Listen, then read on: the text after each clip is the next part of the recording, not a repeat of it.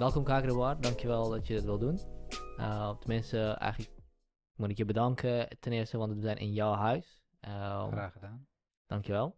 En uh, we gaan het vandaag hebben over jouw vertrek uit Koeristan naar Nederland en jouw tijd hier en wat je hier meegemaakt hebt. Uh, dus wellicht is het goed als je begint met wat je nu doet en hoe het in het algemeen werkt als iemand uit Koeristan wil vluchten. Tenminste in de tijd waar jij vandaan in de tijd waarin, waarin jij gevlucht bent. Mm. En dan kunnen vanuit daar verder in het verdere verhaal en... Uh, ja. Wat ik nu doe, ik uh, werk nu als uh, beheerder van een zalencentrum in Zoeterwoude, in Rijndijk. Heet de Eendekooi. Het is een multifunctioneel gebouw, daar ben ik de beheerder van. dan organiseer ik heel veel activiteiten.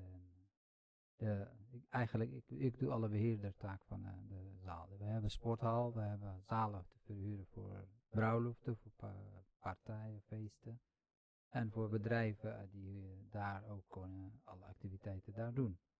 En we hebben ontmoetingsruimte, grote ontmoetingsruimte voor oudere mensen, voor jongere mensen, voor biljarten, voor kaarten, voor alles. Mm. Dus eigenlijk, uh, dit werk is echt uh, iets, iets voor mij, uh, wat ik van altijd, ja, organiseren is iets voor mij. Altijd. Organiseren en sociaal. En, en ja, om, omgaan met mensen, ja, ja. sociaal zeker. Dat is wat we eigenlijk nu zelf doen. Ja. En dat heb je na 20 jaar in Nederland, uh, is dat, van ben je eigenlijk hier settled? Je bent echt... Uh... Ja, het is, uh, kijk, ja, ja en nee. Het is, ik ben blij dat ik dit heb nu. Mhm. Want ik als Koerd, een ander, ik kan namens veel Koerden ook praten soms, hè, want de politiek is soms algemeen voor het hele land en de hele bevolking.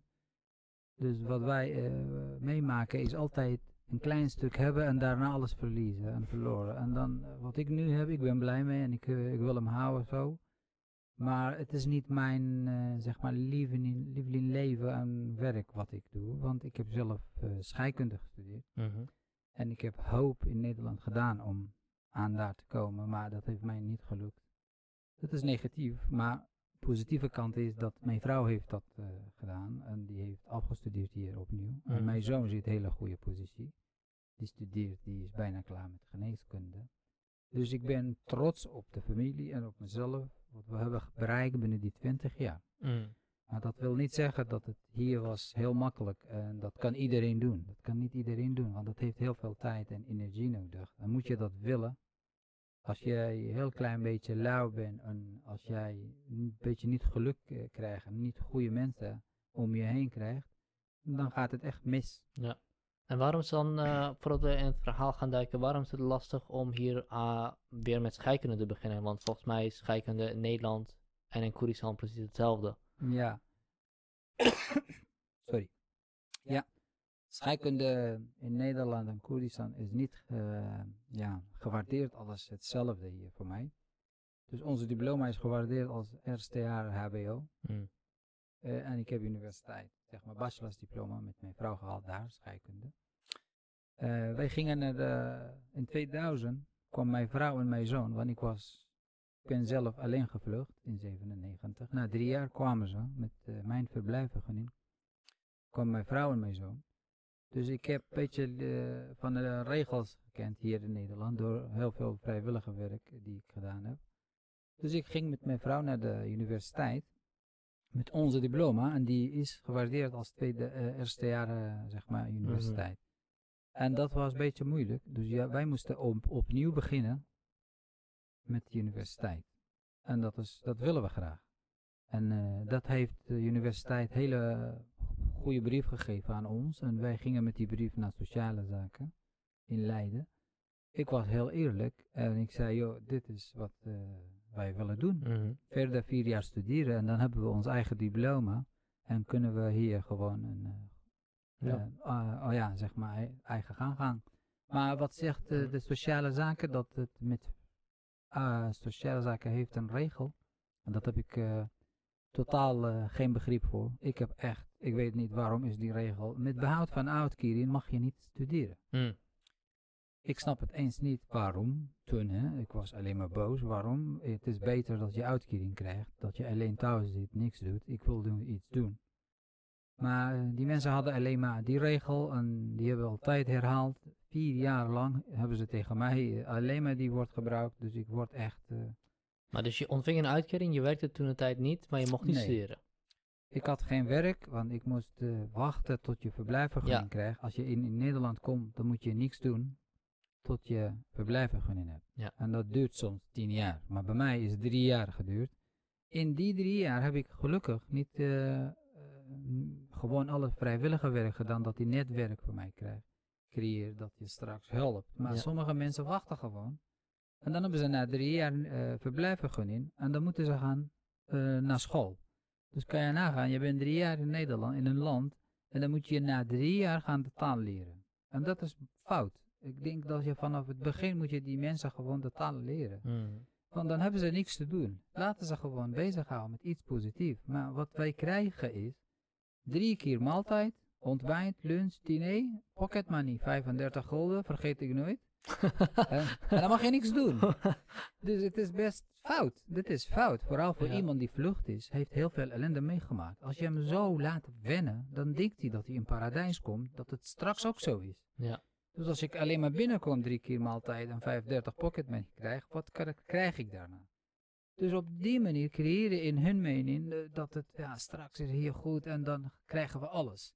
Maar als je vanaf het begin gewoon simpel maakt, joh, je gaat naar school, je moet leren, je krijgt, omdat je niet de taal kent, omdat je geen geld hebt, krijg je tijdelijk geld, maar dat is alleen maar lening. Dat heb ik allemaal doorverteld in mijn tijd in Aziz. Maar dat heeft, ja, Ja. dat is regel, regel is regel. Regel, regel, ja. dus, Volgens mij is het eh, tegenwoordig wel wat anders. Volgens mij is daar, eh, ik weet niet hoe het precies zit in de AZC's en met de integratie en eh, ja. IND-zaken, maar volgens mij wordt ze wel meer aandacht voor het mensen aan het werk, werk zetten en gelijk te proberen integreren. Ja. Maar het is inderdaad een eh, rare gewaarwording in Nederland waar bureaucratie soms eh, gezond verstand Ja. eh, te boven gaat, terwijl Nederlanders een van de meest nuchtere mensen zijn Ja. die we kennen. Dat ook. En ja, dan, dan kun je nagaan, je gaat gewoon met jouw brief van de universiteit. Wij worden allebei geaccepteerd vanaf het tweede jaar. En andere opleiding dan scheikunde, want wij hebben gekozen voor biofarmacie. Mhm. En De dan wordt universiteit had jullie Ja. geaccepteerd. de universiteit heeft een brief, zegt wij willen jullie vanaf het tweede jaar plaatsen. Ja. Maar alleen mijn vrouw moet gaan, omdat, omdat zij eh, net binnen was. Ze moest een eh, bepaalde niveau van taal gaan leren. En zij heeft het gehad binnen zes maanden. De Hmm. niveau wat er genoeg is voor de universiteit, heeft mijn vrouw binnen zes maanden opgehaald. En dan gingen we met de brief weer naar de sociale zaken. "Joh, Luister, we worden geaccepteerd en dat willen we graag doen. Mhm. En de antwoord is, was heel simpel, dat je als je dat doet, krijg je je uitkering stopgezet. Dus ik dacht dat het grapje. Of een, echt waar. Dan gaan Je gelooft het niet. Ja, nou, ik geloof echt niet. Dus ik zei, joh, we, we gaan het doen. Dus uiteindelijk heb ik besloten met mijn vrouw dat één voor ons gaat dat doen. En de andere gaat luisteren naar sociale zaken. Kijken we wat we gaan meemaken. Want eh, allebei te studeren en allebei geen uitkering is ellende. Mhm. Want ik had een zoon die moet naar school. Ook ik heb een huis, huur, moet je huur betalen, je moet allerlei dingen betalen. Dus dat, al die ellende krijg je ook. En ik had ook een, alle ellende van je familie, van je bent me gevlucht, ik ben verantwoordelijk voor de familie in Koerdistan. Maar goed, dan vecht je hier voor, de, voor iets waar het niet nodig helemaal. Ja. Ik wil heel simpel gaan studeren en na vier jaar krijg ik mijn diploma hier en dan is het gewaardeerd. Dan kan ik gewoon makkelijk werken in mijn eigen gebied. En het is goed voor mij, goed voor Nederland, goed voor iedereen. Maar goed, de regel is regel en dan word ik... En ik ging gewoon luisteren naar sociale zaken, mijn vrouw niet. Dan zeg ik altijd, ja, de vrouwen zeggen ze dat ze eigenwijs zijn. Nee, maar dat was met veel respect. Wij hebben allebei besloten dat mijn vrouw gaat studeren. En ik ga luisteren naar sociale zaken. Maar wat sociale zaken heeft gedaan, eh, kreeg ik na een week, ze waren nooit zo snel. Het, het waren alleen maar bij mij snel gereageerd. na een week van begin studie, studie mijn vrouw, hebben ze een brief gestuurd naar ons, omdat uw vrouw niet geluisterd heeft naar ons. We hebben haar uitkering stopgezet. Dus september 2001 tot 2006 heb ik alleen maar alleenstaande uitkering. Met de zoon en een vrouw en die gaat studeren en heeft een berg geld gebouwd- opgebouwd, zeg maar. En je krijgt studiegeld niet, je krijgt schuld van uitkering, want je moet gaan geld lenen voor je studie van je vrouw. Maar dat, daar is geen probleem, want als iemand dat wil, gaat hij doen. Dat hebben wij ook gedaan. Eh, er is een organisatie in Utrecht, heet UEF. UEF heeft eh, ons geholpen, heel veel. Die geeft jou studiegeld als lening. En als je daarna werkt, dan betaal je het terug. En dat is ook terecht. Dus we Mhm. waren heel blij mee dat mijn vrouw de studiekosten en gel- eh, alles van de UIF krijgt. Dan, dat gaatje is gevuld. Maar het is een schuld. En in die tijd, tussen die tijd, eh, van 2001 tot 2006, ben ik beschikbaar voor werk. Want sociale zaken, de, hun eigen reden was, waarom gaan jullie studeren? Want wij hebben te veel banen in richting chemie en scheikunde. Waarom? En dat was niet zo. Het was niet waar wat ze zeiden, want die wisten niet wat op markt en die wisten niet wat onze diploma. Dus ik zei: Oké, omdat jullie te veel banen hebben, geef een van die banen aan mij. Dan heb ik mijn eigen inkomen. Heb je niks met mijn vrouw te maken. Mhm.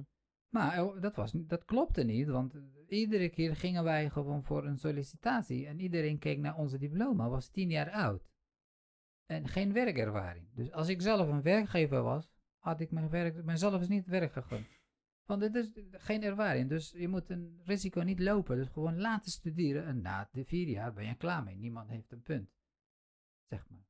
Maar goed, vier jaar lang ging ik met het traject van oh, sociale zaken zoeken, zoeken en solliciteren, solliciteren. Ze hebben mij vier jaar lang uitkering betaald.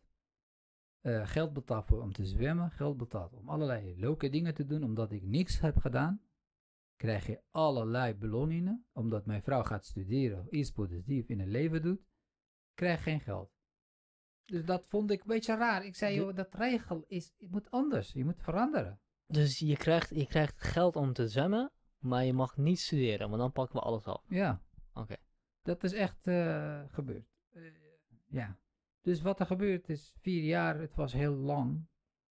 Maar ik heb eh, na een paar maanden een stage gevonden bij de hogeschool in Leiden.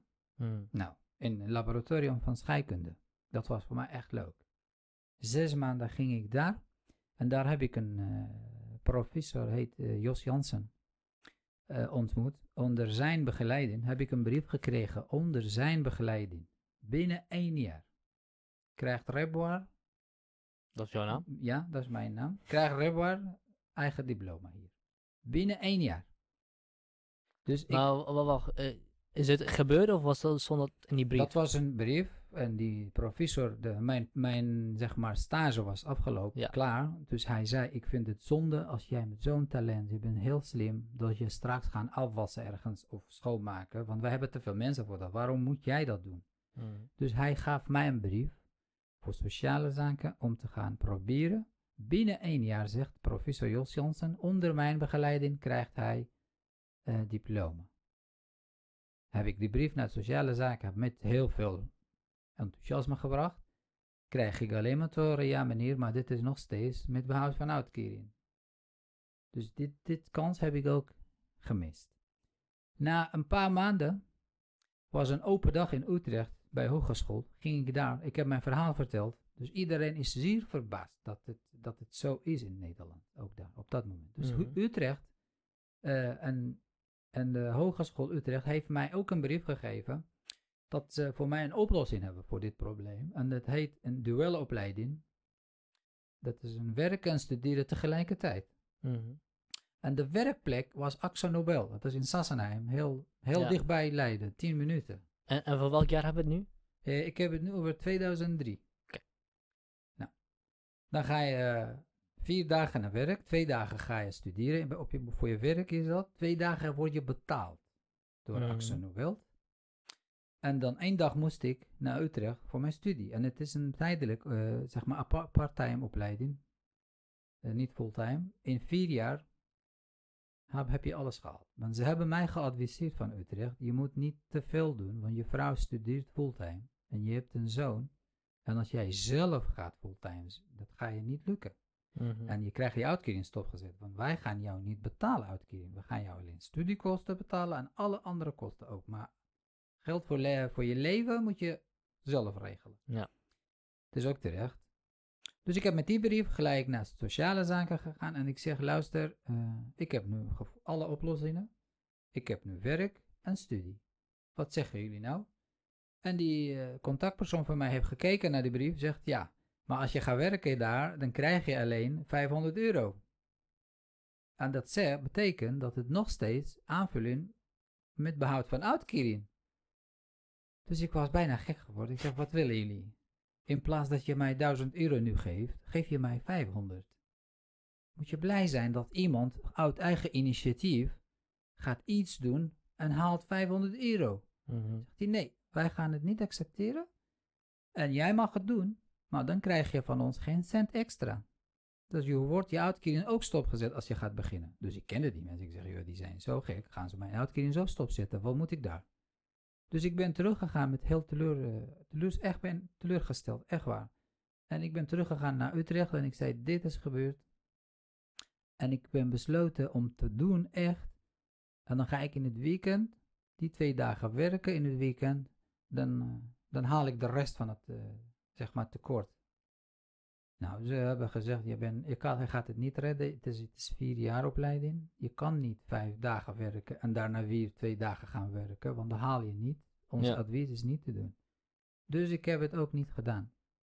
En in 2006 heeft mijn vrouw haar studie helemaal afgerond. en zij heeft haar diploma, masterdiploma gehaald in biofarmacie opleiding.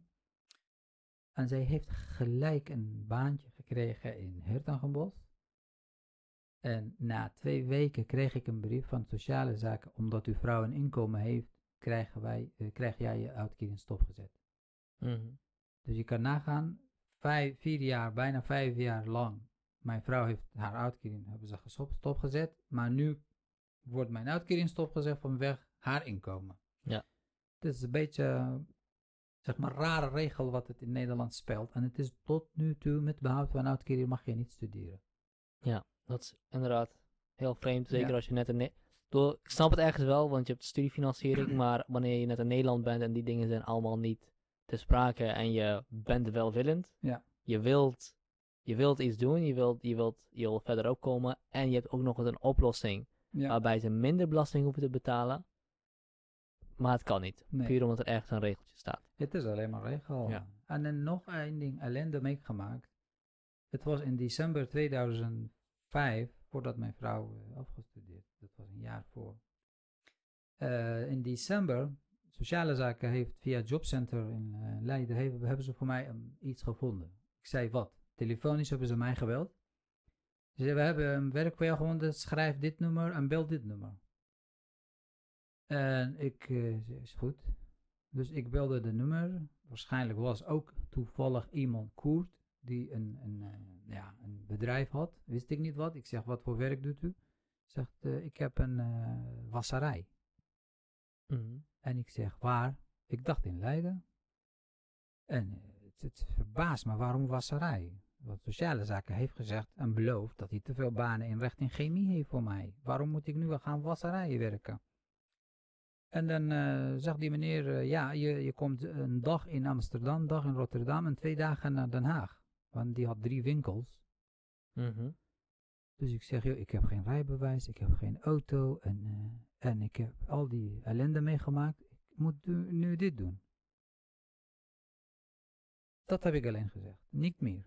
De volgende week krijg ik, week daarna, krijg ik een brief. Je uitkering is stop, je krijgt een boete omdat je hebt een werk geweigerd. Mhm. Nou, het, ik heb mij echt, eh, dat heeft mij geleid tot een hoofdpijn en ellende en ziekte, echt waar. en eh, psychisch zie- ziek worden, dat is niet prettig meemaken. Maar dan, Mhm. dus ik belde die mevrouw, een contactpersoon van sociale zaken, en dan zeg ik, ik heb geen werk geweigerd. Er was al helemaal geen werk. Dat is een, eh, dat is geen contract, dat is niks. Hoe moet ik dat gaan doen? Ja, je hebt werk geweigerd, meneer. En, eh, ik zei, joh, maar ik ga gewoon naar de juridisch loket, hoor. Dat ga ik niet accepteren. Ja, je mag het doen, hoor. In Nederland heb je regel, je kan alles doen wat je wil. Dus Behalve ik- studeren. ja. Dus ik, heb, eh, ik ben gegaan naar niet de juridisch loket, worden gek van. Ik wat dat is dat nou voor onzin? Hoe kunnen ze jouw uitkering stopzetten? Je bent ook verantwoordelijk voor je zoon en je huis en alles. Je- ze kunnen jou een boete geven in termijn, maar niet 100% alles stopzetten. Dat kan niet. Dat via van regel mag dat niet. En hebben ze mij geadviseerd naar advocaat te gaan, want het is een zaak 100% gewonnen. Dus ze Mhm. moeten ook die geld van de advocaat betalen. Maar goed, het ellende is, in decembermaand krijg je geen uitkering. En je vrouw studeert en komt een kerst. Dus ik heb de sociale zaken gebeld. Ik zeg, ik heb geen geld. En ik ga mijn zoon stopzetten met de school. Hij gaat niet vanaf morgen naar school. En als iemand komt en zegt, waarom komt je zoon niet? Dan zeg ik, ik heb geen geld. Ik kan niet hem brengen. Ik kan niets doen. Ik kan niet eten kopen. Want dit is gebeurd. Het interesseert hun echt niks. Nou, ik ging naar advocaat via vluchtelingenwerk in Leiden. Hebben ze een advocaat voor mij gevonden. En ik, wij gingen daar naartoe. En die zegt, joh, dit is de verloren zaak voor sociale zaken. Waarom doen ze dat? Dus eh, stuk voor stuk wordt gewoon voor mij alleen maar moeilijker en moeilijker. En daarna, na drie maanden, eh, vanuit de rechtbank kwam een brief dat, er, eh, dat jij gewoon recht hebt op die uitkering. Je krijgt hem terugbetaald. Mhm. Dus van, ja, maar wat heb ik aan? Dus ik moet geld lenen van mijn oom weer in Londen. Heb ik geld gevraagd om te leven in dat moment. Dus ik zeg het nu makkelijk, maar Ja. dit is heel ellende, heel veel ellende meegemaakt. Omdat je wil graag luisteren naar sociale zaken. Dan luister je en krijg je dit mee. Ja. En mijn vrouw niet luisteren, dan krijgt zij ook haar uitkering stopgezet. Dus kan je nagaan, tussen al die regels, hoeveel ellende. Twee, wij zijn twee mensen die heel actief is in Nederland. Die heel graag willen. Dus we zijn niet mensen die lauw en hou van uitkering. Nee, we willen graag van uitkering af. We willen sneller werken. En, En waarom was het dan moeilijk om werk te vinden voor jou? het was geen niks. En, en het is, eh, ik zeg het, eh, ik ben iets vergeten om te vertellen. In 2000, ik heb mijn verblijfvergunning gekregen. Ik ging gelijk eh, naar een restaurant in Leiden en heb ik gelijk daar een plek gevonden om te werken. Want ik wilde toen gelijk voor mijn gevoel van uitkering af. Mhm. Toen was mijn vrouw nog niet niks, hè? alleen mij. Ik had uitkering, maar ik heb zelf besloten om te gaan werken. Wanneer, was je, wanneer kwam je vrouw naar Nederland? In maart 2000. Maart maar in 99, eind 99, heb ik mijn verblijfvergunning gekregen. Dus Ja. in die vier maanden heb ik gewerkt. Ja. Had ik geen uitkering. Toen mijn vrouw kwam, en toen ik, mijn eh verblijfvergunning was helemaal eh, rond, eh, dan hebben ze een regel dat je moet een, een, een integratieproject gaan volgen. En dan moet je gaan taal leren. Mhm. En dat moet, verplicht van sociale zaken. Dus ik ga vanuit, ik ging vanuit dat ik ga gewoon stoppen met werk. Want als je, je, je hebt je vrouw en je zoon binnen. En je moet vijf dagen naar school. Dan kan je toch niet werken vijf dagen. Dus ik zei, ik ga gewoon stoppen. Want dan, eh, ja, als, als ze gaan mij eisen om te gaan studeren. Ja. Ja. Dus ik heb sippen zat. De eerste drie maanden van mijn eh, opkomst op mijn vrouw en mijn familie Mhm. met werk gestopt. Wat is er gebeurd? Sociale zaken zegt, ja, maar je krijgt geen uitkering. Waarom heb je je werk stopgezet? Ik zeg, joh, je zegt tegen mij, je moet gewoon gaan werken.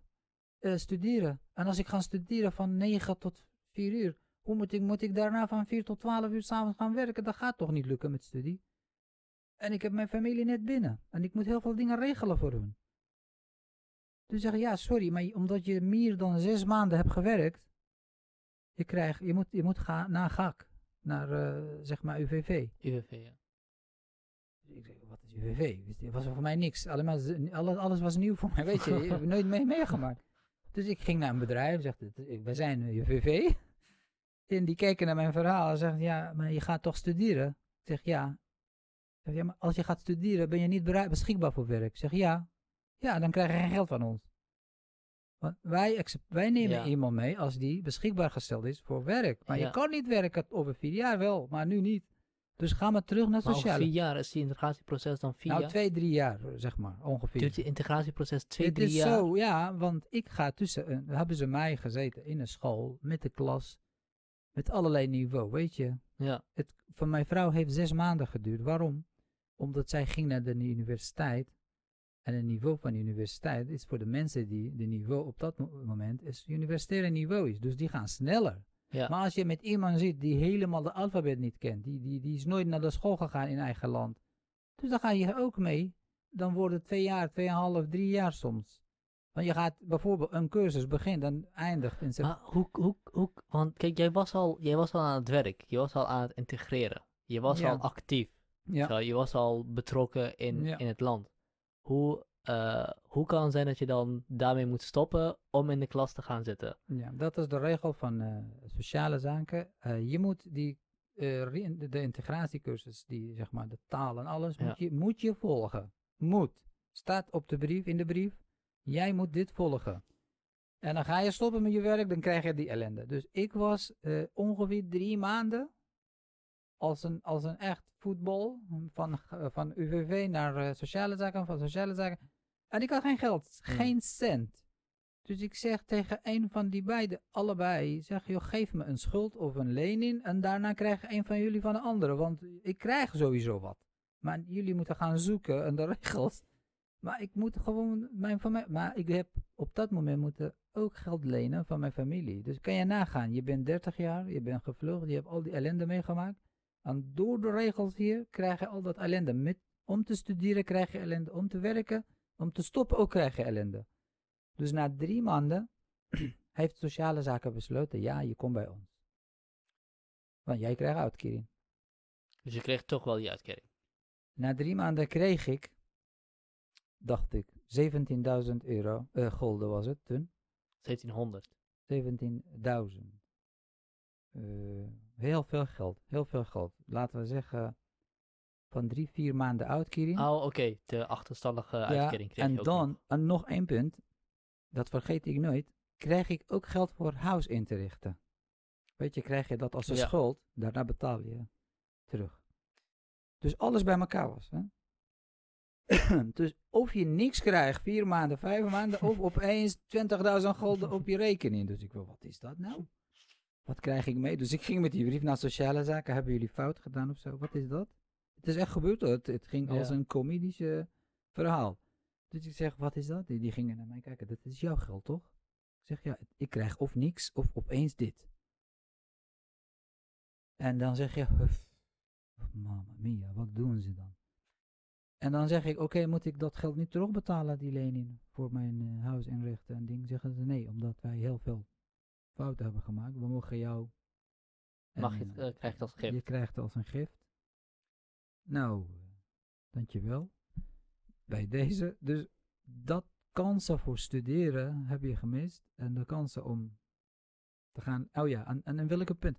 Dat punt over het studeren, met eh, gaan taal leren met al die andere niveau. Zeg maar niet minder of hoog, maar andere niveau. Je moet Mhm. gewoon mensen gaan kijken, een test doen. Je hoort niet in deze club. Maar ja, iedereen hoort in één club. Ze willen min mogelijk geld besteden. Die denken ze dat het zo minder kost. Maar dat kost veel meer, Uiteindelijk. uiteindelijk. Ja. Eh, dus daarna ben ik in anderhalf jaar, denk ik, heb ik die uren gemaakt. Je moet 500 uur volgens mij gaan studeren, zoiets. En als je Mhm. niet haalt, dan gaan ze nog een keer betalen. Maar ik heb het gelijk snel gehaald, want voor mij was het mak- makkelijk. Want ik heb al die jaren gewoon in Engels gesproken, maar dan hoor je allerlei Nederlandse taal.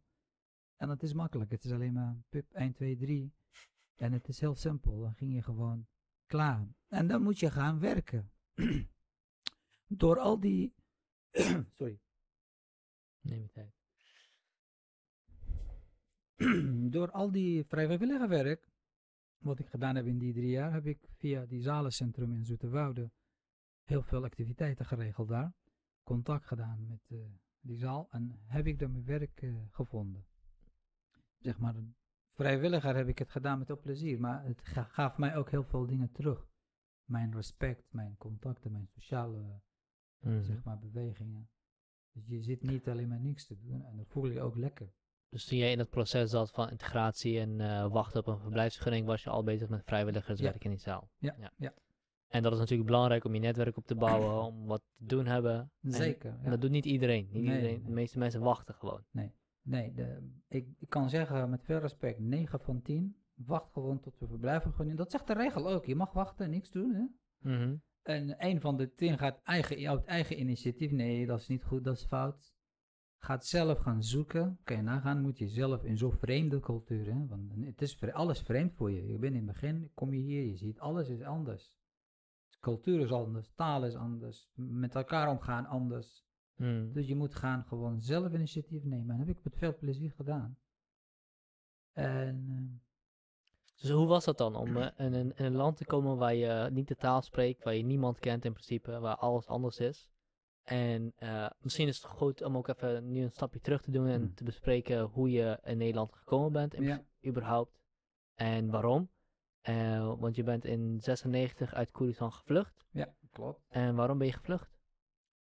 Eh, ik was bezig met politiek. Ik ben mijn studie eh, in 91 afgerond, scheikunde in Koerdistan, in Arbil. En daarna was ik bezig met politiek partijen. En ik zag snel dat het niks voor mij is, want dan krijg je gelijk meningsverschil en meningsverschil in grote woorden, zeg maar. Dan krijg je ruzie. Mm. En als je ruzie krijgt, dan krijg je een probleem en ellende. En om die reden, en het is, het is genoeg reden, want je krijgt echt je leven in gevaar. Je brengt je familie ook in problemen. En, en je komt zelf. Dus in- jouw leven was in gevaar omdat je niet achter de dominante politieke stroming zat? Ja. Oké. En dan, eh, ja, dan ga je vluchten.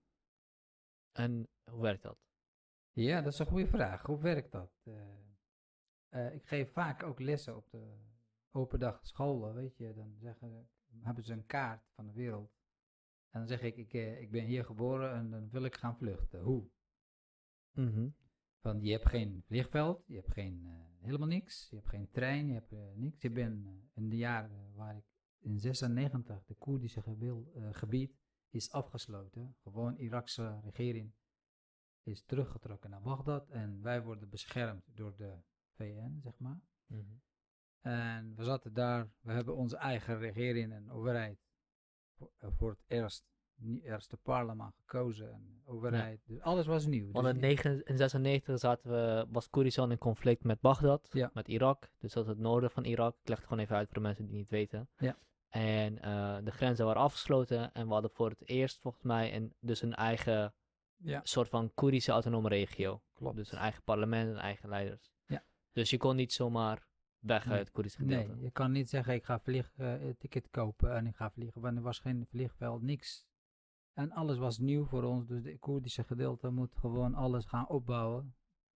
En Irak is niet blij mee, Turkije is niet blij mee, Iran is niet blij mee, Syrië is niet blij mee. En ik begrijp niet waarom, want als het daar groeit en als mensen tevreden zijn, dan hebben we weer vrede. Geen oorlog, maar vrede. Maar die mensen zijn niet blij als jij, als iemand of als Koerd. Ik ben niet echt nationalist hoor. Maar je bent iemand geboren, als je als ik Koerd geboren, dan krijg je alleen maar probleem. Ik Hmm. snap niet waarom die mensen denken op deze manier. Maar daar wil ik graag niet indiepen, want het is een hele lange verhaal en ingewikkeld.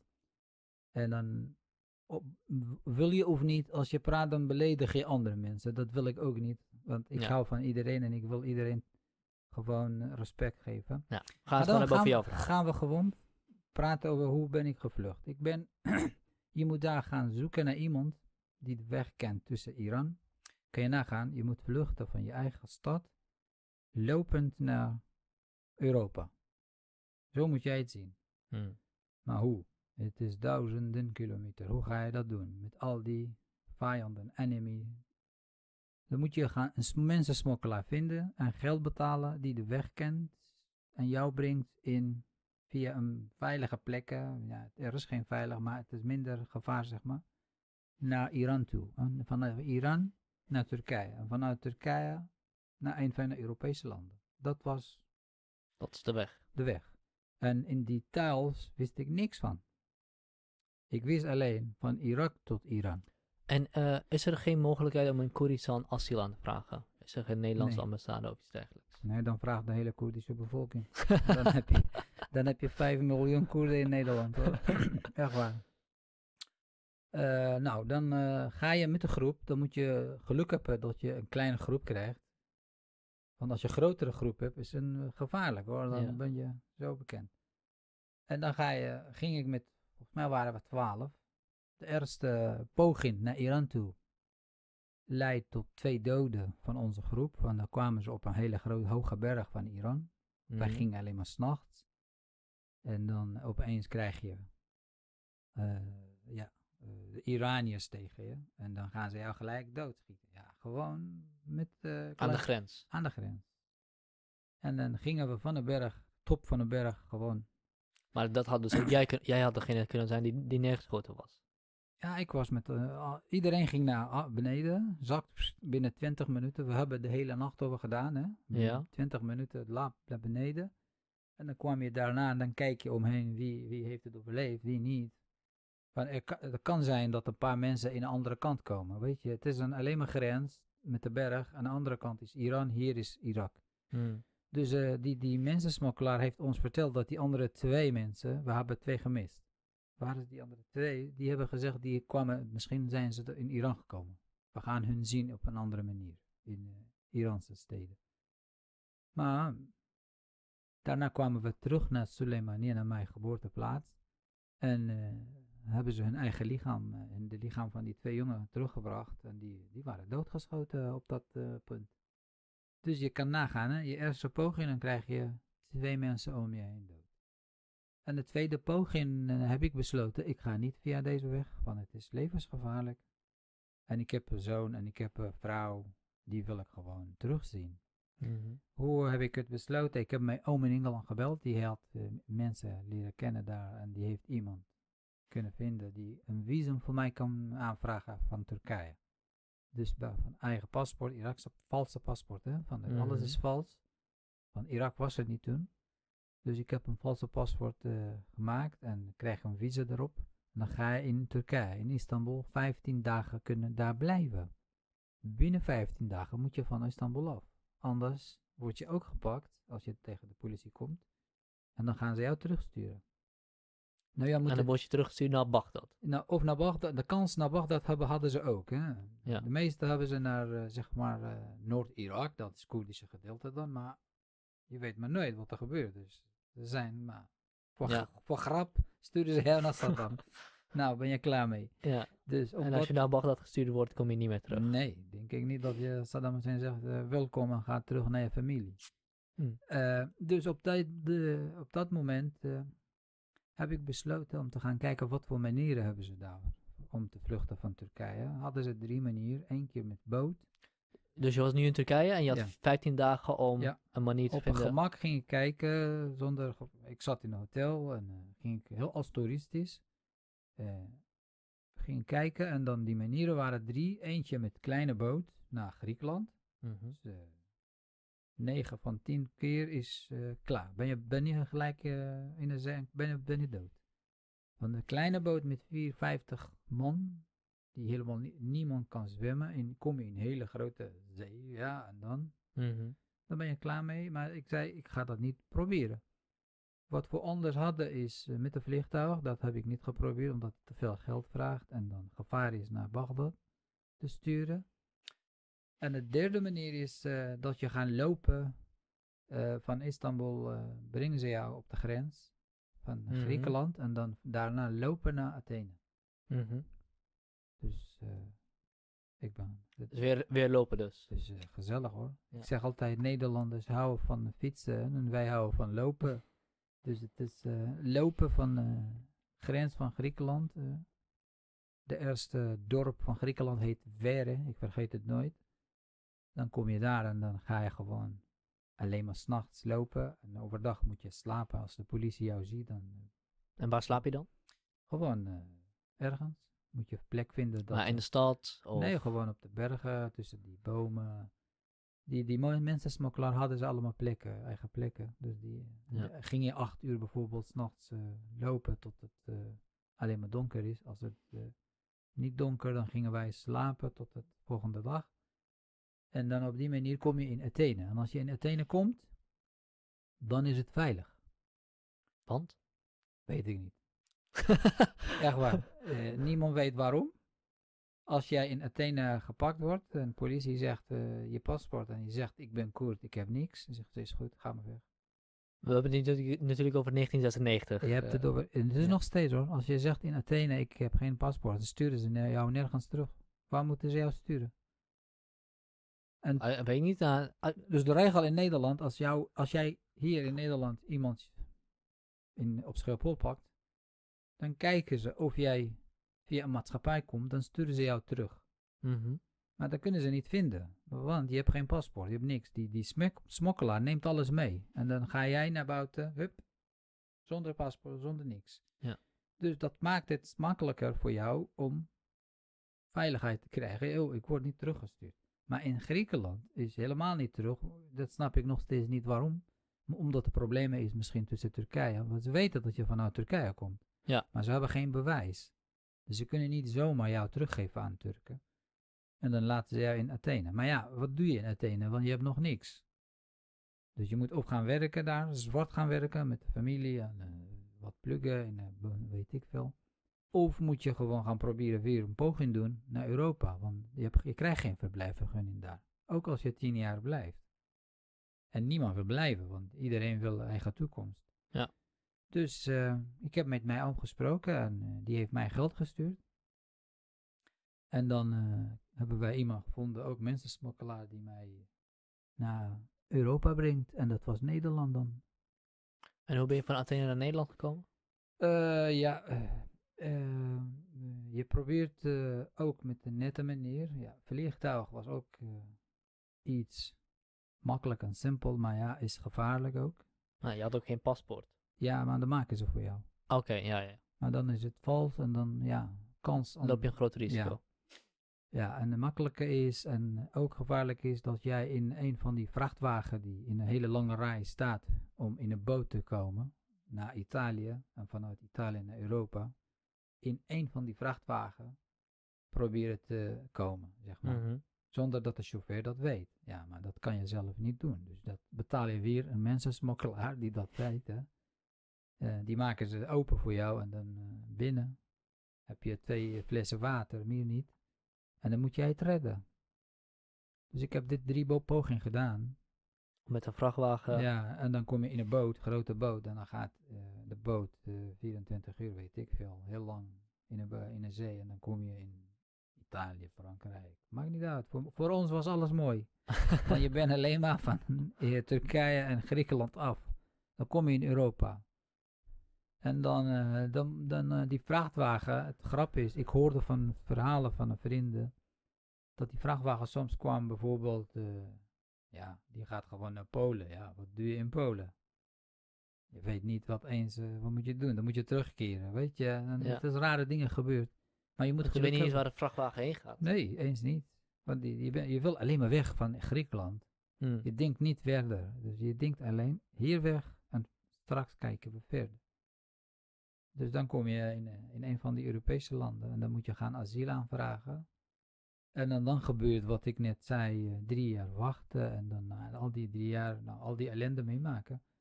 Dus eh, eigenlijk is het niet simpel en het is niet prettig om mee te maken. Maar daarna wordt voor je, le voor je levenervaring, dan bouw je alles op. Nou, dus als mensen met alleen vliegtuig gaan vluchten, hebben ze al die ervaringen niet meegemaakt. Het is niet prettig, maar ja, dan het is voor je leven belangrijk, vind ik. Dat je meemaakt, soms met dingen. Dus je, die ervaring. En hoe lang ben je onderweg geweest in totaal? In totaal, ja, de eerste keer tel ik niet mee, want ik, ik kwam terug. Ja, Ja. eh, ongeveer drie maanden, Drie maanden ben je onderweg geweest Ja. van Irak naar. Europa. En, en hoe lang duurt het nu over als je nu naar Koeristan gaat? Vier uur, Vier uur. ja, ja. Dan ga je vier uur terug, ja, dat is gek. En eh, die ervaring wat je opgebouwd hebt, die drie maanden, die, daar kijk je niet met eh, blauw, eh, fijne, fijne herinneringen aan, naar terug, maar je bent er wel blij mee dat je het gehad hebt. Ja, ik krijg alleen maar kippenvel van. Hoor.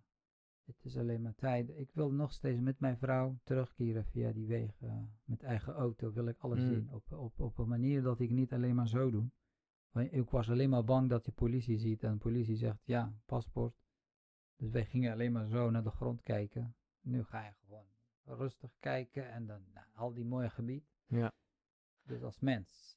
Je bent natuurlijk gewoon drie maanden lang ben je bang geweest voor je leven. Ja. Elk moment van de dag kon je opgepakt worden, je kon vastgezet worden, je kon, kon helemaal verkeerd gaan. Dus eh, ik vraag me altijd af wat iemand ertoe drijft om zo een groot risico te nemen met je leven.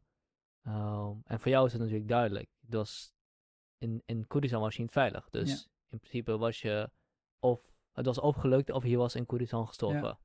Is dat, is dat, klopt dat? Kijk, eh, andere mensen die zoeken op een veilige plek. Kijk, als ik zeg eh, tegen de Nederlandse overheid, alle Koerden verdienen een verblijfvergunning, Dan zeggen ze ja, maar Nederland is klein. We kunnen niet iedereen, niet, niet 5 miljoen mensen verblijfvergunning geven. Dat is ook terecht hoor. Mhm. Maar ik praat namens mijn eigen bevolking nu. En ik zeg, geef die mensen dan de, de, de veiligheid. Stuur maar geen wapens dan naar al die eh, plekken. Maak geen ruzie tussen die, al die groepen hierin. En dan gaat niemand vluchten. Mhm. Ik ben blij tussen mijn eigen familie. Ik wil nooit, eh, ja. Ik heb hier nu, ja, ik wist niet wat in Nederland eens, eens had. Ik- hebben ze mij ooit gevraagd, wat wist je van Nederland? Ik zei, joh, alleen dat ze goede, goede voetbalteams hebben en een hele grote koeien. meer, meer- ja, echt waar, meer niet. Dus je wil niet al die ellende meemaken. Niemand wil dat. Niemand wil graag. Ik wil graag gewoon bij mijn vrouw blijven, bij mijn zoon, bij mijn va- vader, mijn moeder. Dus eh, niemand dat wil. Maar als je dat al die ellende meemaakt, dan dat, ik, ik denk nu, praten we nu over Syrië, die mensen die uit Syrië. Ik heb alleen maar respect voor die mensen. Mhm. Die krijgen van een hele wereld bom op zich, op hoofd. En als een paar duizend gaat vluchten, hebben wij hier een probleem mee. Wij sturen al die bomen hier, bom, bom, bom, bom, en, en al die oorlog te- voor die mensen. Er is geen vierkante meter in Syrië veilig. Mhm. Waar moeten we naartoe? Degene die hier komt, heeft wat geld hoor. De rest gaat naar Irak, Koerdistan, gaat naar Iran, naar Turkije. Die hele Syrische bevolking is nu verdwaald. En wij zeggen over tientallen duizend eh, mensen die vluchten naar Europa. Ja, maar ja, die komen hier. We hebben... En die mensen gaan graag werken ook hoor. Ik zie dat bijna 9 van 10 Syrische mensen gaan werken bijvoorbeeld. Mhm. Dus goed voor de economie ook. Het is niet hier voor uitkering. En mens, niemand wil gewoon uitkering krijgen. Niemand wil, ik kan het gewoon garanderen en zo zeggen. Als jij de plek geeft, iedereen is blij om bezig te houden. Mhm. Natuurlijk, ik denk dat iedereen graag liever iets doet dan dat ze niets doen. Eh, ik denk dat, dat de hoeveelheid mensen die parasiet, willen parasiteren veel kleiner zijn dan de mensen die echt iets zouden willen bijdragen. Ja. Zeker in een land waar mensen echt vluchten voor oorlog, zoals Syrië. Ik denk dat het iets te simpel gezegd is om te zeggen dat wij alle bommen sturen naar Syrië. Bedoel, Er was daar al genoeg conflict intern voordat, voordat die bommen er kwamen. Ehm, Nou ja, dat kan je ook zeggen. Maar kijk, eh, Ik bedoel, ik zeg niet dat het niet waar is. Ik bedoel, ik zeg niet dat, dat buitenlandse Nee, inmenging in het Midden-Oosten... kijk, als jij ziet, het, het lijkt op een WK voetbalwedstrijd in Syrië. De Russen hebben eigen manier om te bombarderen. De Mhm. Amerikanen wel. Eh, Nederland stuurt gewoon eh, voor, voor de mensen bijvoorbeeld wat. en alle andere landen sturen gewoon, maken ze mee. Mhm.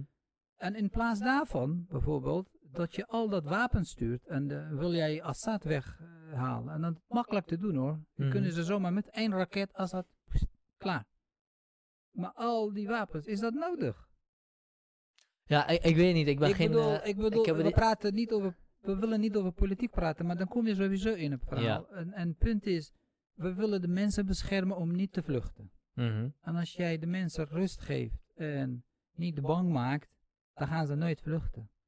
En ik hoor dat hier in Nederland, vooral in Leiden, Leiden noemen ze gewoon de stad van vluchtelingen, maar in Nederland was heel weinig vluchtelingen. Maar nu, vergelijken met daarvoor is veel, Ja. maar het is nog steeds niet veel. Vergelijken met al die oorlog wat er gebeurt in de wereld, hebben wij heel weinig mensen die, eh, die mensen kunnen niet allemaal vluchten. En wij krijgen de problemen hiermee, oké. Maar waarom vluchten die mensen? Van oorlog, ja. Simpel. Mhm. Als ik in een oorlog kom, dan ga ik mezelf beschermen. Ga ik me, wil ik in een veilige plek komen met de familie. En gelukkig in Nederland heb je veel mensen die begrip hebben voor dat hoor. En je hebt overal mensen die, ja, zuur hoor, ja, maar die komen allemaal, maar ja.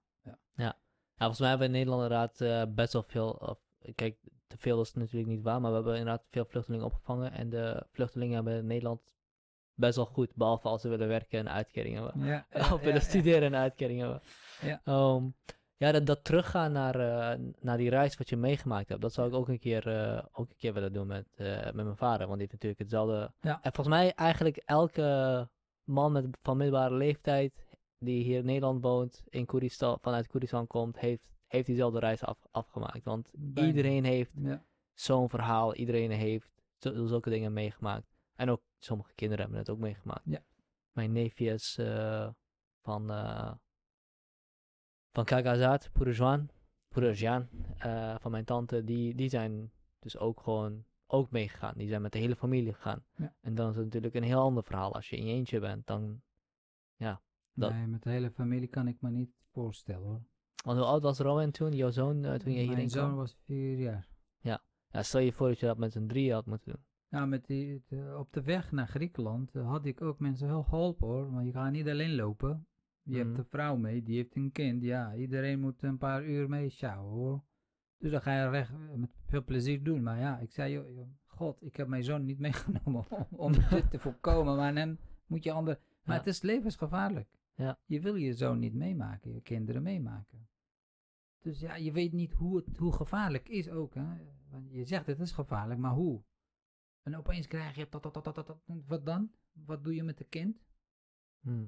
Want is het gebeurd eh, dat je een kind vast had en dat er op je geschoten werd? Ja, ja dat, dat- dat heb ik niet meegemaakt, omdat ik alleen was. Maar op de weg van Griekenland is ook niet meegemaakt. eh, eh, niet dood, niet geschoten. Maar ik bedoel, wat doe je dan? Dan Hm. moet je gewoon stoppen en kijken wat ze tegen jou doen. Want je kan niet met de kind. Waar ga je naartoe?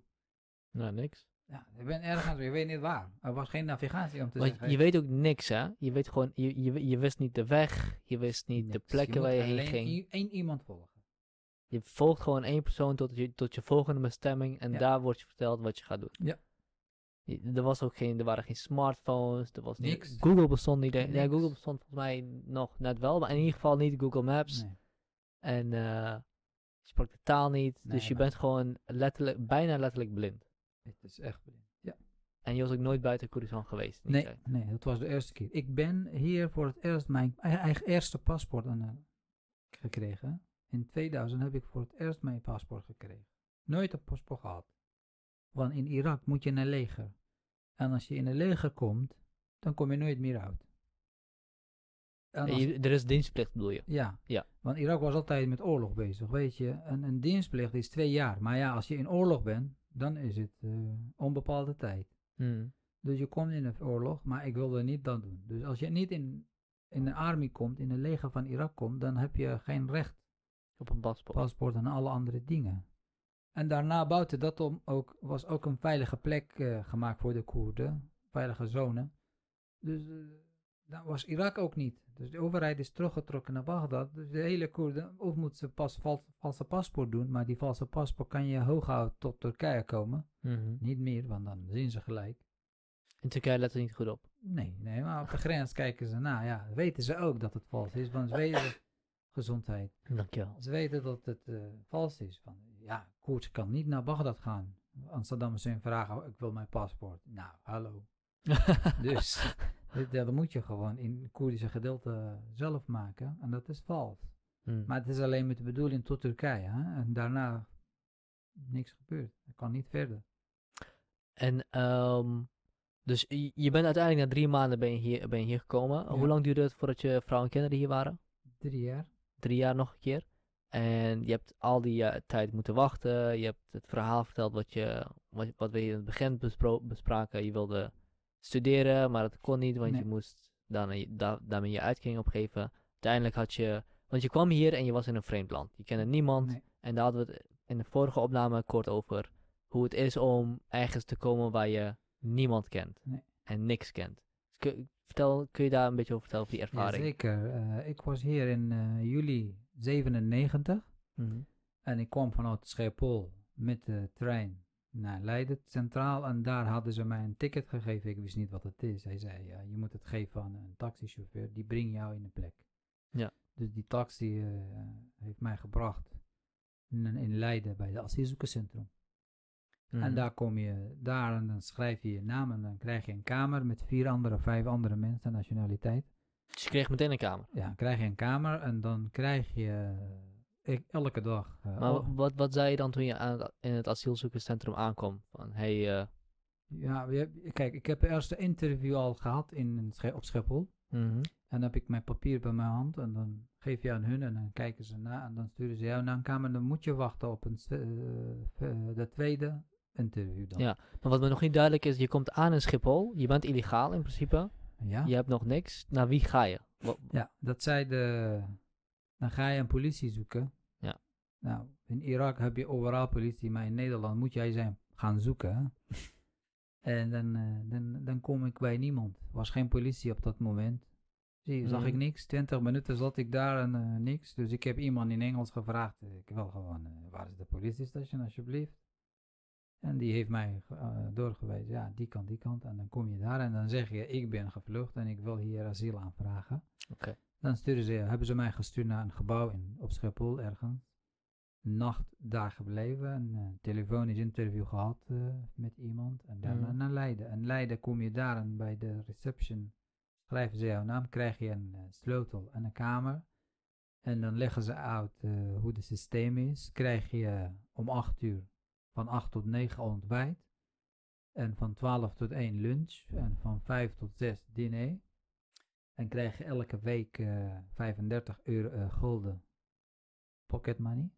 Mhm. En krijg je iedere week een boter of een jam. Je krijgt zoveel dingen. Wordt drie, zo, zoveel verwend. Eh, en ja, ik, ik was gelijk, eh, ja, zeg maar, zeg, dat klopt niet. Dat moet je niet doen. Je moet de mensen sturen wat doen. Dan moeten ze gewoon, ja, maar je moet in- bij de jobcenter je naam schrijven. En ik zeg, waarom moet ik mijn naam schrijven? Ik wil gewoon iets doen. Ja, Mhm. maar in Nederland, dat was de eerste keer voor mij, je moet wachten. Je moet er geduld hebben. En dan kom je in een wachtlijst om te gaan vrijwilliger werk doen. Jongens, ik wil gewoon vrijwilliger werk doen. Waarom niet gelijk? Joh, je hebt 600 asielzoekers in het centrum, je moet wachten.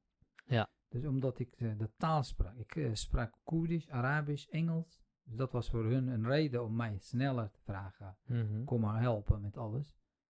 Eh, in die drie jaar eh, op asielzoekerscentrum, kijk, eigenlijk moet je na zes maanden ongeveer weg van de asielzoeker, dan kom je in de AZC. Dat is voor langere verblijf dan. Maar omdat ik te actief was daar, met mijn vrijwillige werk, heb ik mijn zo'n netwerk gedaan, hebben mij gelaten tot ongeveer een jaar. Mhm.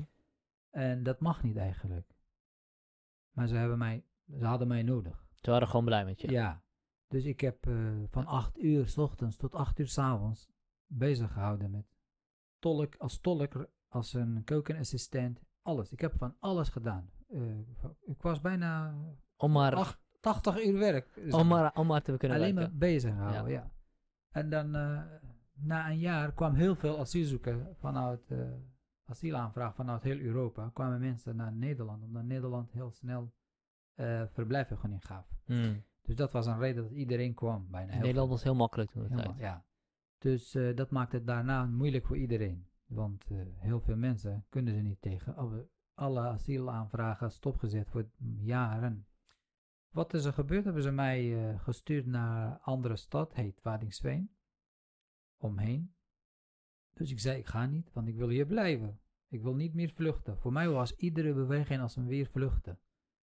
En ik heb mijn kennis en netwerk hier opgebouwd. Ik wil hem niet verloren. Nou ja, hebben ze gezegd, jij moet weg, Grégoire. Dat kan niet. Dus ik ging naar Waddinxveen. Het is ongeveer eh fietsen is 40 minuten. Mhm. Op de volgende dag was ik op de fiets terug. Ja, ze, wat doe je? Bij de eh, reception heb ik gezegd, joh, ik kom mijn werk doen. Ik, je hebt mij gestuurd, maar mijn werk... Nee, je, je bent klaar hier, zei ze. Ik zei, nee, ik wil gewoon mijn werk doen. Dus eh, ik heb gesprek met de directie gehad en ik heb daar nog een jaar, anderhalf jaar als vrijwilliger gewerkt. En dan was ik zo blij mee. Want je, want je bent bezig, je hebt iets. Kan jij voorstellen dat jij iedere dag in een AZC, dat is een, eh, voor een langere periode, blijft en je hebt niks te doen. Mhm. En ik was full energie. Ik wil wat doen. Dus ik kwam iedere dag 40 minuten fietsen van Wadingsveen naar Leiden en 40 minuten fietsen terug naar Wadingsveen. Slapen daar, komen terug. Dit heeft zes maanden geduurd. Omdat ik zo actief was, hebben ze mij gewoon een kamertje gegeven in Leiden. Zeg, joh, die man is zo gek op vrijwillige werk. Willen we hem een beetje blij maken? Hij, dat, dat, dat verdient hij niet, dat hij iedere dag 40 minuten heen en 40, weer. 80 kilometer, zeg maar 30 kilometer heen en terug. Nou, dus dan heb ik op die manier heb ik een kamer hier gekregen en daarna een huis en daarna heb ik een verblijfvergunning en daarna het verhaal van zoeken naar eigen plek hier in Nederland. En dat heeft geleid tot nu dat ik hier met u gaan praten en zitten en heb ik een werk en veel plezier mee. Zou je terug willen naar Koeristan als je de keuze had? Tuurlijk, Ja? ja. En waarom, waarom kan dat niet? Eh, k- omdat, eh, kijk, het is heel, eh, heel ingewikkeld nu. Je, je ik ben altijd verwester, ook in Koerdistan was ik zo. hoor. Ik was altijd, daar kreeg ik alleen maar problemen vanwege dat ik, ja, Te westers was. ja. Maar daar gaat het niet om, omdat ik hier gewend ben. Nee, het gaat En waar, wa- om- wa- waar uit dat zich in dat, dat te westers zijn? Dus zeg maar, waar, hoe zie je dat, zeg maar, wa- wat voor problemen leidt dat toe? Eh, ja, alles bijna. Kijk, op universiteit tijd eh, had ik eh, altijd problemen met regels, met, weet je, en je kan dat niet uiten. Weet je, je moet het alleen maar binnen, want als jij dat doet, dan, dan ja, dan is het echt een probleem voor de cultuur, voor alles. Dat ben jij niet, eh, heb je geen respect voor anderen als je Mm. dat doet. Weet je, als jij zegt, dit is niet goed, dat is niet goed, maar bijna alles is niet goed, volgens mij. Mm. En, dus je kwam altijd in opstand. En die moet je alleen maar mm, binnenhouden, binnenhouden, niks, weinig zeggen of minder zeggen. En eh, toen ik hier kwam, was alles precies voor mij. Dus ja, dat, dat past voor mij, ja, klaar. Dus ik ben gelijk geïntegreerd. Ja, voor mij integreren was heel simpel. ja, wat moet ik extra doen? Nee, je bent geïnte- goed geïntegreerd. Ja. Opeens kreeg ik mijn advocaat vertellen bij mij eh, in, eh, op asielzoekerscentrum. Zei de Rebois, waarom ga je niet bij politiek hier, politieke partij werken? Je bent heel goed. Ik zeg, wat? Ik ben gevlucht van politiek en je wil mij alsjeblieft niet. Dus dat wil ik echt niet meemaken. Nee, eh, ja, en dan als ik wil terug naar jouw verhaal, Ja. eh, nou vraag, ik wil graag terug voor mijn familie en mijn, mijn, mijn hele geschiedenis daar. Want wie woont er nog allemaal? eh, Allemaal, iedereen. Alles. Ik ben hier, ja, iedereen. Mijn moeder, mijn zussen, mijn broers, oom, tante, iedereen. Maar goed, alles daar is ook veranderd. Dat zegt, dat maakt het voor mij moeilijk. En ik heb een zoon en ik heb mijn leven hier ook. Je kan niet zo makkelijk, je hebt werk. Mm. En als ik nu terug ga, dan heb ik daar niks. Je moet opnieuw beginnen. En opnieuw in Nederland is tien keer beter dan in, opnieuw in Koerdistan. Want dan kan je, ja.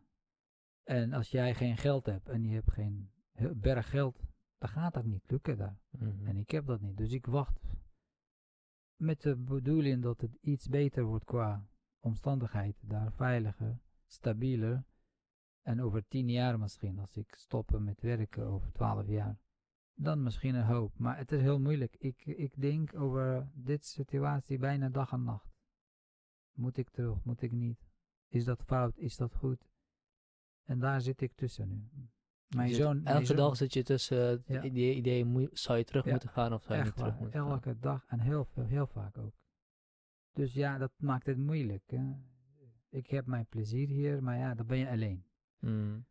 En daar wil je graag gaan, maar dan krijg je daar al die problemen. En dan het is opeens niet veilig weer en opeens moet je vluchten. Ja, daar, daar maak ik niet zorgen, want ik ben ook een van die mensen. Maakt niet uit. Maar je hebt wat bereikt. Je wil het niet zomaar opgeven Ja. en weer terug. Dus eh, terugkeren, hopen. Het is een hoop. En, en wat moet er veranderen in Koeristan om te kunnen terugkeren? Eh, heel veel. Maar het gaat niet lukken in mijn generatie. Eh, simpel. Ja. Het is, heeft tijd, ja, heel veel tijd nodig. Eh, denk je dat het uiteindelijk wel de juiste beslissing is geweest om hierheen te komen? Ja, het, was, het moet, als het iets moet. Het is geen beslissing. Het was, ja, ik heb mezelf bijna twee jaar tegengehouden om niet te doen, niet te doen, niet te doen. Maar ja, als het moet, dan ga je gewoon. Mm. Het is een verplichting geweest voor mij. En ik heb het, in mijn ogen heb ik het met veel plezier en met succes gedaan. En ja, meer kan, ja, misschien had ik moeten kunnen, maar ja, meer, wat moet ik meer doen? Ja, je had natuurlijk een vrouw en een kind. Ja. En je moest zorgen dat, dat je in een veilig, veilige wereld hen kon Ja. verzorgen. En dat je zoon kon opgroeien in een veilige wereld. Want Ja. eh, je noemde het al een beetje, Rowan, die is dus jouw zoon, die, Ja. die, die is gewoon hier in Nederland opgegroeid. Dus voor hem is, het, is Nederland gewoon zijn thuis. Die, Tuurlijk, ja. die twijfelt er niet over om terug te verhuizen naar, naar. Koerdistan. Nee. Hetzelfde voor mij. Ja, maar ik begrijp eh, jullie punt. Het, het, ja, voor mij nu begint het ook. eh, wat is Koerdistan? Dat krijg je nooit. Mm. Hopeloos, echt waar. Waarom al die jaren vechten voor wat? Als ik hier nu mijn respect heb, als ik hier mijn zoon blij is en veilig is. Ja, dat is onverstandig dat ik zeg, ja, we gaan nu terug. Mm. Maar ja, dan, dan zit je met je gevoel, met je familie, met je emotionele kant. Ja, ja daar, daar zit ik tussen. Maar Rawen, mijn zoon niet. mijn zoon, wat jij zegt, eh, zoals je, jullie allemaal, jullie zijn hier opgegroeid. Dus die gevoelen, ook als jullie hebben, is, is anders dan ons. Ja. Maar Nou, het is voor mij wel, en ik- ik- vooral ik kan het niet zeggen, voor mij is het wel, als ik in Koeristan kom, dan denk ik wel van, oh, dit is wel echt waar ik vandaan kom. Dit is Ja. wel waar mijn wortels zijn. Ja. Ik was ook wel wat ouder dan Rowan toen ik wegging, zeven, dus ik kan me ook redelijk wat veel, veel herinneren. Eh, dat idee heb ik niet als ik terugkom naar Nederland, van, ah, dit is waar ik vandaan kom, maar ik ben hier wel veel comfortabeler. Ja. En eh, mijn netwerk is hier opgebouwd. Mijn vrienden zitten hier. Mijn ouders zitten hier. Mijn, eh, ik kan veel beter navigeren in de culturele landschap van. Nederland dan in Koeristan. In Koeristan ben ik een hopeloze, hopeloze ei. Eh, dus Nou, ja. Voor ons is ook hetzelfde. Ik ben hier bijna 20, 22 jaar. Hè. Kan je nagaan. Je bent alles verlaten. 22 jaar is alles Mm. veranderd daar. En je bent ook zelf veranderd. Dus het, het past niet bij elkaar. En integreren in onze cultuur is heel moeilijk. Dus zelf, ik zelf kan niet integreren Ja. meer. Wij hebben een heel gesloten cultuur natuurlijk. Ja. En dat eh, moeten wij eerlijk zeggen. Het is gesloten cultuur. Het is echt, Ja. eh, je moet heel veel van veranderen. Maar ja, hoe? Heb jij dat macht? Heb jij dat tijd ook? Wil je dat? Mm. Ik heb heel veel meegemaakt. Ja, ik wil de laatste jaren een beetje rustig doen en doen wat ik kan doen voor mijn familie. Maar ja, ik kan niet alles doen. En dat, dat geeft pijn ook. Want je Mm. kan niet alles doen wat je wil. Want je bent één mens. Je kan één. Je krijgt één, één salaris. Je krijgt één leven. Ja.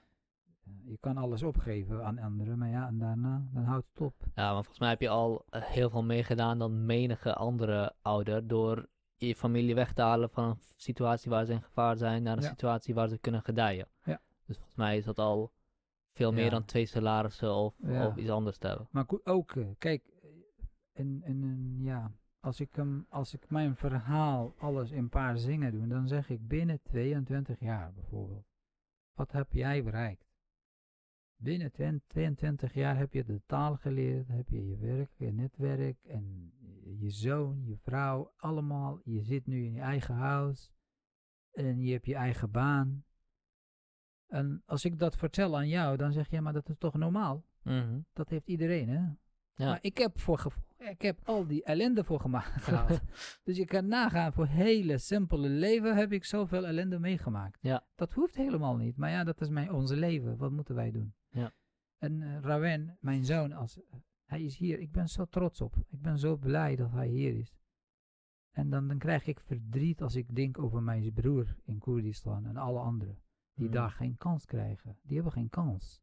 Kansloos. Je, je studeert universiteit, je weet niet daarna wat je moet mee doen. Je komt daar en dan zeggen ze, ja, je bent klaar mee, ga je maar naar huis. Dan moet je gaan anders gaan zoeken, eh, zelf gaan werken, vinden. Maar ja, je eigen, je eigen werk wat je moet doen. Kijk, een goede plek en voor goede mensen. Je moet gewoon altijd kijken. In Nederland, kijk, ik, op hogeschool waren ze ook boos toen ik zei, ja, sociale zaken laat mij niet gewoon mijn eh, opleiding volgen. Mhm. Want ja, de- als ik een gezonde maatschappij wil hebben, dan moet je gewoon gezonde mensen hebben. En die mensen moeten gewoon ook doen wat ze willen.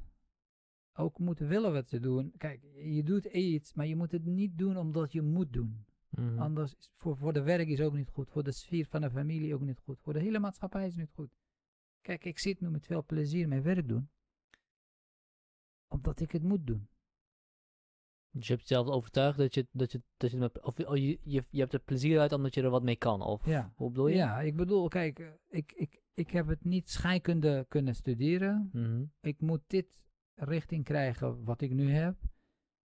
Ja, als je iets moet doen, dan heb je twee kanten. En een kant één is dat je doet. Oké, dan krijg ik alleen maar dit met verstand. Laten we gewoon met plezier doen. Mhm. Want het is mijn leven. Ga ik hem niet verpesten. Ik kan niet zuren de hele leven zeggen, ja, ik heb een kans niet gehad omdat ik er niet kunnen studeren. Nee, mijn vrouw heeft de kans gehad, mijn zoon ook, maar ik niet. Maar ik heb die kre- gekregen ook. Ja. Dus het is minder goed. Dan ga ik het proberen met plezier doen. Maar als de andere kant komt met alleen maar zuren, dan heb, je, heb ik wat gedaan tegen mijn familie ook. Want die krijgen ook mee te maken met zuren en, en ja. niet tevredenheid. En de hele maatschappij. Op die manier cre- creëer je een iets waar het niet gezond voor de hele maatschappij ook. Dus dat probeerde ik toen de sociale zaken overtuigen. Dat de regel moet je veranderen. Niet mij, mij niet veranderen. mi- Mijn, mijn situatie ook kan je niks aan doen. Maar daarna moet je veranderen. Die regels zijn gemaakt door de mensen zelf. Mhm. Maar hebben ze, die, hebben ze die regels nu mij gewoon zo gelokt, nu mij in de gevangenis? Ik kan niks doen. Ja. Drie jaar vanwege de regel van asielzoeker mag je niks doen. Daarna, vier jaar, mag je niet studeren van de regels van sociale uitkering. Wat is dat voor regel? Mocht zeven jaar lang mag je, mocht jij eigenlijk niks En doen. zeven jaar van mijn leeftijd. Hè? Ik ben niet eh, twaalf jaar, ik was- ben dertig. Toen was ik dertig. 30, ja. En dan heb je nog geen uur gewerkt. Dus betekent, je hebt geen pensioen. Je hebt geen opbouw, je hebt niks. Hmm. Dus eh, als ik denk, ja, als ik 65 word, dan heb ik niks. Ik zei, hoe moet ik dat oplossen? Mijn vrouw is er afgestudeerd en ik kreeg die, deze baan. Dus ik heb gelijk geprobeerd met onze salaris, wat het half, helft van nu was, gewoon een huis te gaan kopen. Om die grote gat in onze pensioen en AOW te dekken. Hmm. Te vullen, zeg maar. Want ja, eh, als je 65 wordt, dan krijg je de helft van je AOW, omdat je gevlucht bent toen je 30 was. Dus je mist 15 jaar van je AOW. Kun je nagaan. Ja. Dus dat, dat is niet mijn fout, maar ja, dat is de regel weer. Dus de regel weer heb ik er moeite mee. En dan een, werk heb je vanaf je 40ste begonnen met werk. Kun je nagaan. Iemand die 20 jaar werkt, krijgt veel minder dan iemand die 40 jaar werkt. Mhm. Dus op die manier heb ik een adviseur gehad die zei, "Joh, jullie hebben echt een probleem straks. Hoe ga je dat oplossen? Nou, ga ik het oplossen met een huis kopen. En dan proberen straks, als het huis van mij is, van ons is, dan verkopen en dan in een flat wonen. En de rest bij een bank voor eh, aanvulling van je uitkering en eh, zeg maar die, je geld. Ja. Dus je moet helemaal overal denken. Hè? Het is niet alleen, je bent hier makkelijk gaan zitten en niks doen. Nee, je, hebt al die ellende in Koerdistan meegemaakt. Je hebt heel veel ellende hier meegemaakt. Maar je, je praat nu over, over 20 jaar, krijg ik weer ellende. Want dan, dan ga je een paar stappen terug. Mhm. Oké, ja, maar daar kan je niks aan doen. Ja, AOW, ja, dan moet je 30 jaar hier zijn, dan krijg je volledig AOW. Dat wist ik niet, ja. Dan kan je niet eerder vluchten omdat je AOW dus dat is een beetje moeilijk om te beantwoorden. Ga je terug of ga je niet terug? Ja, dat weet ik niet. Ja. Ik ga nu af en toe terug. Daar krijg ik veel plezier mee. Maar vooral onbepaald. Als ik het nu zoals nu zie, nee. Het eh, laat ook weer zien dat, de, dat, dat deze twee werelden echt andere werelden zijn. Ja. Het is niet dat je zomaar iedereen hetzelfde is, overal iedereen hetzelfde. Het zijn echt twee verschillende werelden Ja. en Totaal anders. ja. totaal anders. En dat is iets waar we, waar we meer oog voor moeten hebben. Dat de mensen die hierheen komen niet zomaar hetzelfde zijn als wij. Die hebben echt wat anders nodig dan, Ja. dan, eh, dan mensen die in Nederland opgroeien. En Klopt, dat ja. eh, niet dezelfde tactieken of, of strategieën werken voor, voor immigranten als die voor een in Nederland geboren Nederlander, Ja, klopt. Nederlander werken. Maar ze zeggen regel is voor iedereen. Maar regel is voor iedereen, Ja. inderdaad. Dus eh, wat dat betreft hebben we nog veel te doen, denk ik. Eh, Zeker. Maar in ieder geval wil ik jou bedanken voor je verhaal. Graag gedaan. En een jij mooi ook verhaal. voor je moeite. En eh, nogmaals bedankt. Jij ook succes in je leven. Hè? Dankjewel, dankjewel, dankjewel. Ik hoop dat je geen probleem krijgt met jou. weer.